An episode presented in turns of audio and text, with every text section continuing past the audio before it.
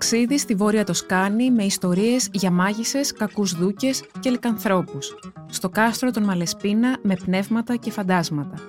Ένα άρθρο του Μεσχέηλό για το Life.gr. Εκφώνηση Μαρία Δουρκοπούλου.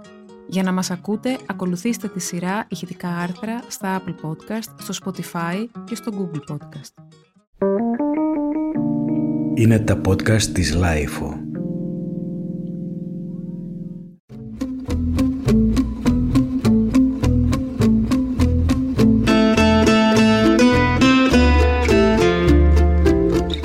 Τελευταίο πράγμα που φαντάζεσαι όταν ξεκινάς το ταξίδι για την Τοσκάνη είναι ότι σε περιμένουν ένα σωρό ιστορίες για μάγισσες, φαντάσματα και λικανθρώπους, δοξασίες που σε μεταφέρουν σε άλλους αιώνες, τότε που οι άνθρωποι πίστευαν τα πάντα και έπλαθαν μύθους για να τρομάζουν τους γείτονες.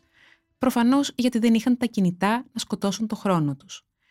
Και όσο πιο βόρεια ανεβαίνεις, τόσο πιο έντονο γίνεται το στοιχείο του μεταφυσικού. Αν βρεθεί στην περιοχή της Λουνιτζιάνα και τα βουνά της Καράρα μια νύχτα χωρίς φεγγάρι, εύκολα καταλαβαίνεις γιατί οι άνθρωποι έβλεπαν παντού τέρατα και φαντάσματα. Ο ορεινός φιδωτός δρόμος που σε πηγαίνει από το Καστελνουόβο μέχρι το Φωστινόβο και σε οδηγεί όλο και πιο βαθιά σε ένα δάσος από τεράστιες φθελιές και καστανιές, οι οποίες ενώνονται στις κορυφές και δημιουργούν τούνελ, στο φως της ημέρας είναι μια υπέροχη καταπράσινη διαδρομή, αλλά όταν αρχίζει να σουρουπώνει μετατρέπεται σε σκηνικό από ταινία τρόμου. Η μόνιμη ομίχλη της περιοχής απλώνεται και σκεπάζει όλη την κοιλάδα της Μάγρας, την κοιλάδα του Φεγγαριού, Εξού και το Λουνιτζιάννα και αρχίζει να γίνεται απειλητική ζωντανεύοντας τους τοπικούς θρύλους. Στο απόλυτο σκοτάδι, τα πνεύματα ηγεμόνων της περιοχής στοιχιώνουν και περιφέρονται γύρω από τα κάστρα που βρίσκονται στις κορυφές των χωριών, καλικάτζαροι κρέμονται από τα έρημα δέντρα, στοιχιά και τέρατα παίζουν κρυφτό μέσα στο δάσος και όλοι μαζί χορεύουν γύρω από μια συγκεκριμένη βελανιδιά, που κανείς δεν ξέρει να σου πει που βρίσκεται.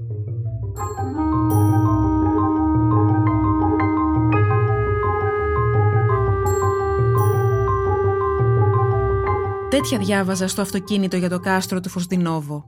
Για έναν λικάνθρωπο που τρομοκρατούσε το χωριό στο Ποντρεμόλι και το φάντασμα μιας Παρθένας που πρώτα αποπλάνησε και μετά σκότωσε ο Φραντσέσκο Μαλασπίνα, το οποίο παρελάβει τις νύχτες στο σχολείο του χωριού στο Μουλάτζο.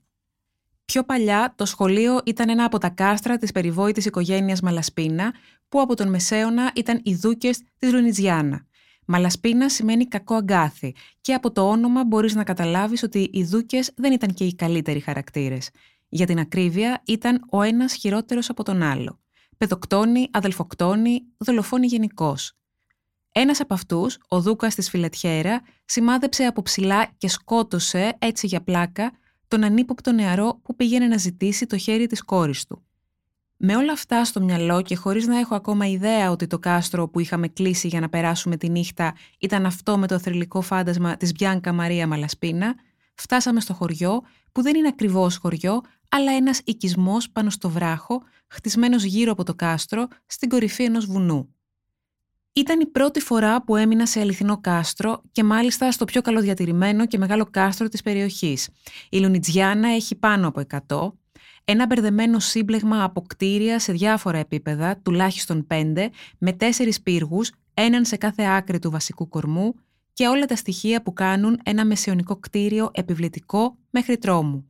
Τεράστια σάλα με τοιχογραφίες που δείχνουν τη σχέση της οικογένειας με το δάντι, άπειρα δωμάτια, μεγάλους κήπους στις βεράντες κάθε ορόφου, με γκαζόν και φυτά τέρατα, πολεμίστρες, παρατηρητήρια, μέχρι και δωμάτια βασανιστήριων και κλειδωμένα κελάρια που κρύβουν ένοχα μυστικά. Το κάστρο του Φωσντινόβο είναι το πιο μεγάλο κάστρο της Βόρειας Τοσκάνης στα σύνορα με τη Λιγουρία, φορτωμένο με τρομακτικές ιστορίες που ευτυχώς τις αγνοούσα πριν κλείσουμε το δωμάτιο.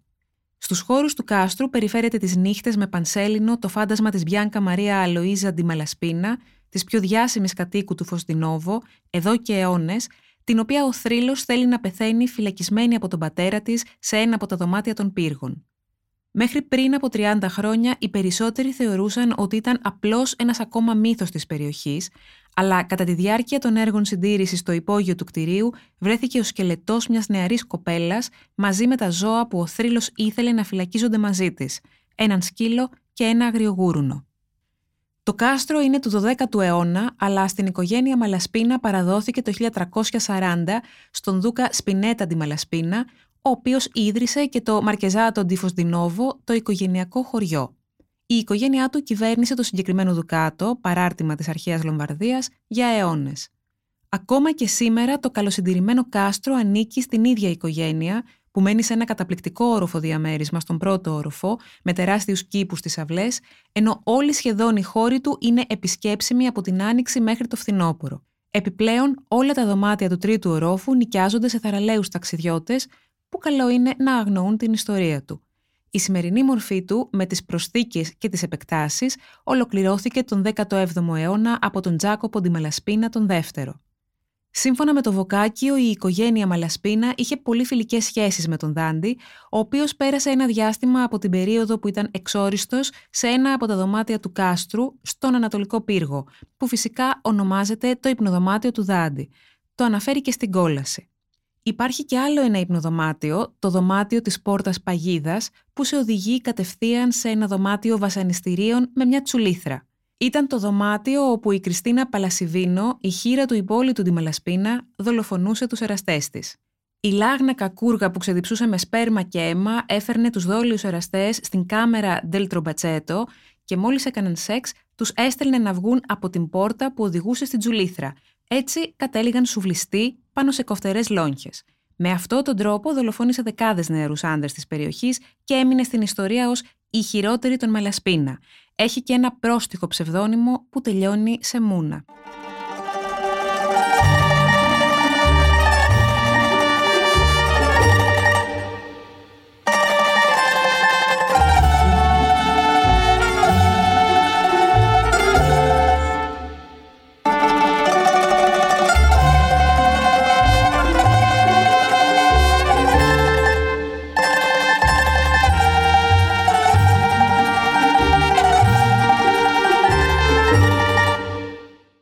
Η ιστορία της Μπιάνκα Μαρία Αλοΐζα Ντιμαλασπίνα ξεκινάει τον 17ο αιώνα όταν η έφηβη κόρη του Τζάκοπο Ντιμαλασπίνα, του δεύτερου, ερωτεύτηκε τον νεαρό σταυλίτη του κάστρου και άρχισαν μια απαγορευμένη σχέση, σχεδόν καταραμένη, επειδή το κοινωνικό χάσμα που τους χώριζε την έκανε ταμπού. Ο Τζάκοπο θεώρησε μεγάλη προσβολή τον έρωτα της Μπιάνκα και τη ζήτησε να σταματήσει να βλέπει τον σταυλίτη, αλλά αυτή τον χαβάτης. Συνέχισε να τον συναντάει κρυφά με τη βοήθεια της παραμάνας της, μέχρι που έμεινε έγκυος και άρχισε να φουσκώνει. Ο Δούκας εξαγριώθηκε, σκότωσε τον εραστή της και την παραμάνα και έκλεισε την κόρη του σε ένα τυφλό δωμάτιο, χωρίς φαΐ και νερό, με μόνη παρέα τον αγαπημένο της σκύλο και ένα αγριογούρουνο. Στη συνέχεια έχτισε την πόρτα και η φωνή της Μπιάνκα δεν ακούστηκε ποτέ ξανά. Το φάντασμά της, ντυμένο με μια λευκή ρόμπα που ανεμίζει στον αέρα που την συνοδεύει ανατριχιαστικά την ώρα που κυκλοφορεί στα δωμάτια του κάστρου κάθε φορά που έχει πανσέλινο, εμφανίζεται πολύ συχνά από τότε και στο βιβλίο επισκεπτών υπήρχαν πολλές μαρτυρίες ανθρώπων που το έχουν δει. Και είναι, λέει, μεγάλη ατραξιόν για κυνηγούς φαντασμάτων και αλαφροίσκιο τους. Το story της το διάβασα σε ένα site με ιστορίες φαντασμάτων λίγο πριν πάω για ύπνο στο κάμερα Αζούρα και δεν ξαναβγήκα από το δωμάτιο μέχρι που ξημέρωσε. Κι ας μην είχε πανσέλινο. Το δωμάτιο ήταν στον τρίτο όροφο, στην άκρη ενός τεράστιου διαδρόμου που οδηγούσε σε μια αυλή με θέα συγκλονιστική σε όλη την κοιλάδα. Η πραγματικότητα πίσω από τον θρύλο θέλει την Μπιάνκα να είναι αλμπίνα με ολόλευκο δέρμα, εξού και το όνομα, Μπιάνκα σημαίνει λευκή, κατάξανθα μαλλιά και γαλανά μάτια, που δεν έβγαινε ποτέ από το κάστρο επειδή φοβόταν τον ήλιο. Από την αβιταμίνωση αρρώστησε και πέθανε σε νεαρή ηλικία και την έθαψαν μαζί με τα αγαπημένα της ζώα. Το Φωσδινόβο είναι ένα μικροσκοπικό χωριό, όμορφος σαν πίνακας, αλλά δεν έχει τίποτε απολύτως πέρα από μεσαιωνικά σπίτια και στενούς πέτρινους δρόμους. Όλα τα χωριά της περιοχής είναι ίδια ακριβώς. Είχε και ένα παντοπολείο, καφενείο, ζαχαροπλαστείο, φούρνο χασάπικο, όλα σε ένα. Και το Καστελνουόβο είναι ακόμα πιο μικρό και υπογερμανική κατοχή. Έχει τόσο πολλούς Γερμανούς που στον δρόμο ακούς πιο πολλά γερμανικά παρά ιταλικά. Και στην πλατεία, μπροστά στο μισογκρομισμένο κάστρο, η ταινία που έπαιζε στο πλαίσιο ενός φεστιβάλ ήταν στα Ιταλικά με γερμανικούς υπότιτλους. Γενικά, η Τοσκάνη είναι μια περιοχή που τις τελευταίες δεκαετίες έχει δεχτεί μια καταστροφική εισβολή από ξένους, Αμερικανούς, Άγγλους, Γερμανούς, οι οποίοι έχουν αγοράσει κάθε στάβλο και κάθε ρηπωμένο σπίτι στην εξοχή και το έχουν κάνει πανδοχείο. Για τη μάστιγα των Αμερικανών και την παραπλανητική εικόνα της Τοσκάνης που έχουν βγάλει προς τα έξω στα δεκάδες βιβλία τους, μας μιλούσε εξοργισμένη η ιδιοκτήτρια ενός πανδοχείου έξω από τη Λούκα, η οποία ευτυχώς έχει γλιτώσει μέχρι στιγμής από τον ασύτοτο τουρισμό. Κάποιες από αυτές τις συγγραφείς που έγραψαν ρομαντικά ημερολόγια για τη ζωή τους στην Τοσκάνη, αντιμετωπίζοντας τους ντόπιους και τις συνήθειές τους σαν κάτι αλόκοτο και εξωτικό, δεν ήθελε ούτε να τις ακούει. Τα ίδια και χειρότερα ακούσαμε και στην Κόρτονα, η οποία, λόγω του βιβλίου της Frances May's Under the Tuscan Sun, από το τέλος της δεκαετίας του 90 και μετά, έγινε η δεύτερη πιο δημοφιλής πόλη της Ιταλίας για τους Αμερικανούς τουρίστες μετά τη Βενετία. Σήμερα μπορεί να έχει χαλαρώσει λίγο η μανία για την πόλη, ωστόσο το καλοκαίρι στους δρόμους της Κόρτονα ακούς μόνο αμερικανικά. Η Λουνιτζιάνα είναι μια πολύ όμορφη ορεινή περιοχή της Τοσκάνης στο δρόμο για τη Λασπέτσια, σκαρφαλωμένη πάνω σε βουνά με αλπική βλάστηση και απλωμένη στην κοιλάδα Ζέρι, με τοπία ανέγκυχτα, απομονωμένα χωριά κτηνοτρόφων, εκεί εκτρέφουν και το περίφημο λευκό αρνί Ζεράσκα που μοιάζει με διασταύρωση λάμα με κατσίκα και είναι πλέον πολύ σπάνιο, αμέτρητα κάστρα, τα περισσότερα έχουν γίνει σήμερα μουσεία ακόμα και όσα είναι ερήπια, και κατοίκους με παγανιστικές συνήθειες και δυσιδαιμονίες που χάνονται στο χρόνο.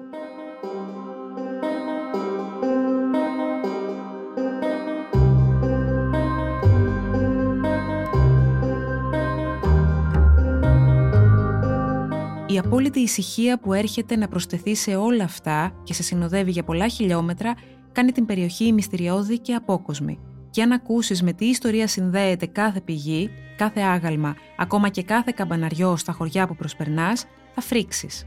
Σε ένα χωριό μετά το Ποντρεμόλι υπάρχει ένα μικρό κάστρο του 15ου αιώνα, όπου σε έναν πέτρινο νηπτήρα μαζεύονται τα δάκρυα της πριγκιπέσας Μαλασπίνα, εκείνης που ο πατέρας σκότωσε τον νεαρό που ερχόταν να ζητήσει το χέρι της και κλαίει απαρηγόρητη εδώ και αιώνες.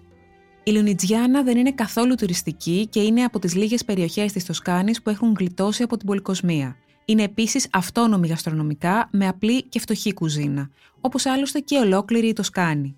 Κάθε περιοχή έχει λίγα αλλά εξαιρετικά πιάτα που τα κάνουν εξαιρετικά τα άριστα ντόπια υλικά και όχι υπερήτεχνοι τρόποι μαγειρέματος.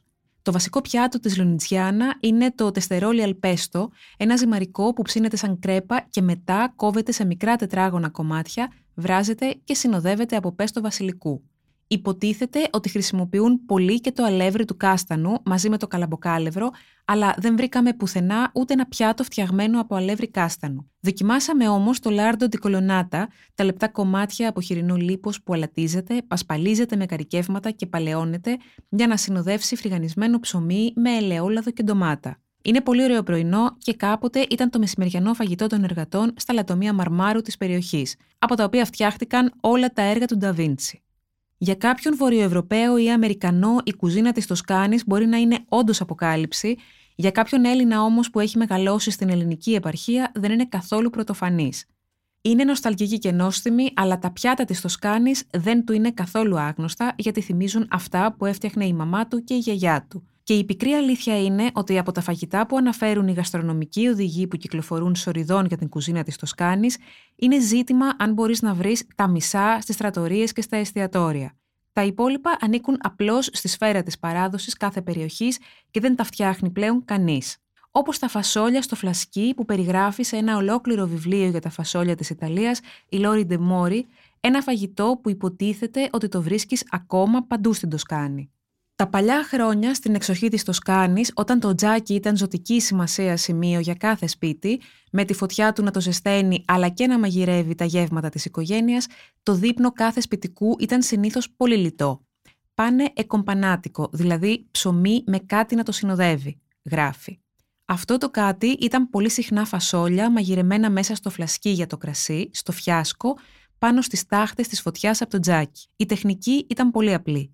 Αρχικά έβγαζαν την ψάθα που κάλυπτε το φλασκί, έριχναν μέσα ένα-ένα τα φασόλια από το στενό στόμιο και μετά τα κάλυπταν με νερό. Έριχναν κανένα δυο ακαθάριστες κελίδε σκόρδο, ένα-δυο φύλλα φασκόμηλο, λίγο αλάτι, μερικούς κόκκους πιπέρι και μια γενναία δόση ελαιόλαδο. Και πριν πάνε για ύπνο, έκλειναν τη φιάλη χαλαρά με ένα κομμάτι λινό ή βαμβακερό ύφασμα, την τοποθετούσαν στη στάχτη που σιγόκαιγε και σκορπούσαν τριγύρω της στη χόβολη για να την αγκαλιάσει Και ενώ όλοι στο σπίτι κοιμούνταν, τα φασόλια μαγειρεύονταν για να είναι έτοιμα για τα γεύματα της επόμενης μέρας. Σήμερα στην Τοσκάνη βρίσκεις παντού φασόλια, μαγειρεμένα απλά με ντομάτα ως συνοδευτικό των κυρίως πιάτων, αλλά και στο πολύ χαρακτηριστικό πιάτο της Βόρειας Ιταλίας, τη ριμπολίτα, ένα χειμωνιάτικο φαγητό και από τα πιο βασικά τους πιάτα. Εννοείται ότι τα φασόλια στο φλασκί δεν τα βρίσκεις πουθενά. Όλοι τα θυμούνταν από τον παππού και τη γιαγιά τους ή ως μια μακρινή ανάμνηση της παιδικής τους ηλικίας, αλλά κανείς δεν ήξερε κάποιο μαγαζί που να τα σερβίρει. Ήταν ένα άρθρο του Μεσχεϊλό για το Life.gr. Τα podcast της LIFO ανανεώνονται καθημερινά και τα ακούτε μέσα από το Life.gr ή τις εφαρμογές της Apple, του Spotify ή της Google. Κάντε subscribe πατώντας πάνω στα αντίστοιχα εικονίδια για να μην χάνετε κανένα επεισόδιο. Ηχοληψία, επεξεργασία και επιμέλεια, φέδωνας χτενάς και μερόπικοκίνη. Ήταν μια παραγωγή της LIFO. Είναι τα podcast της LIFO.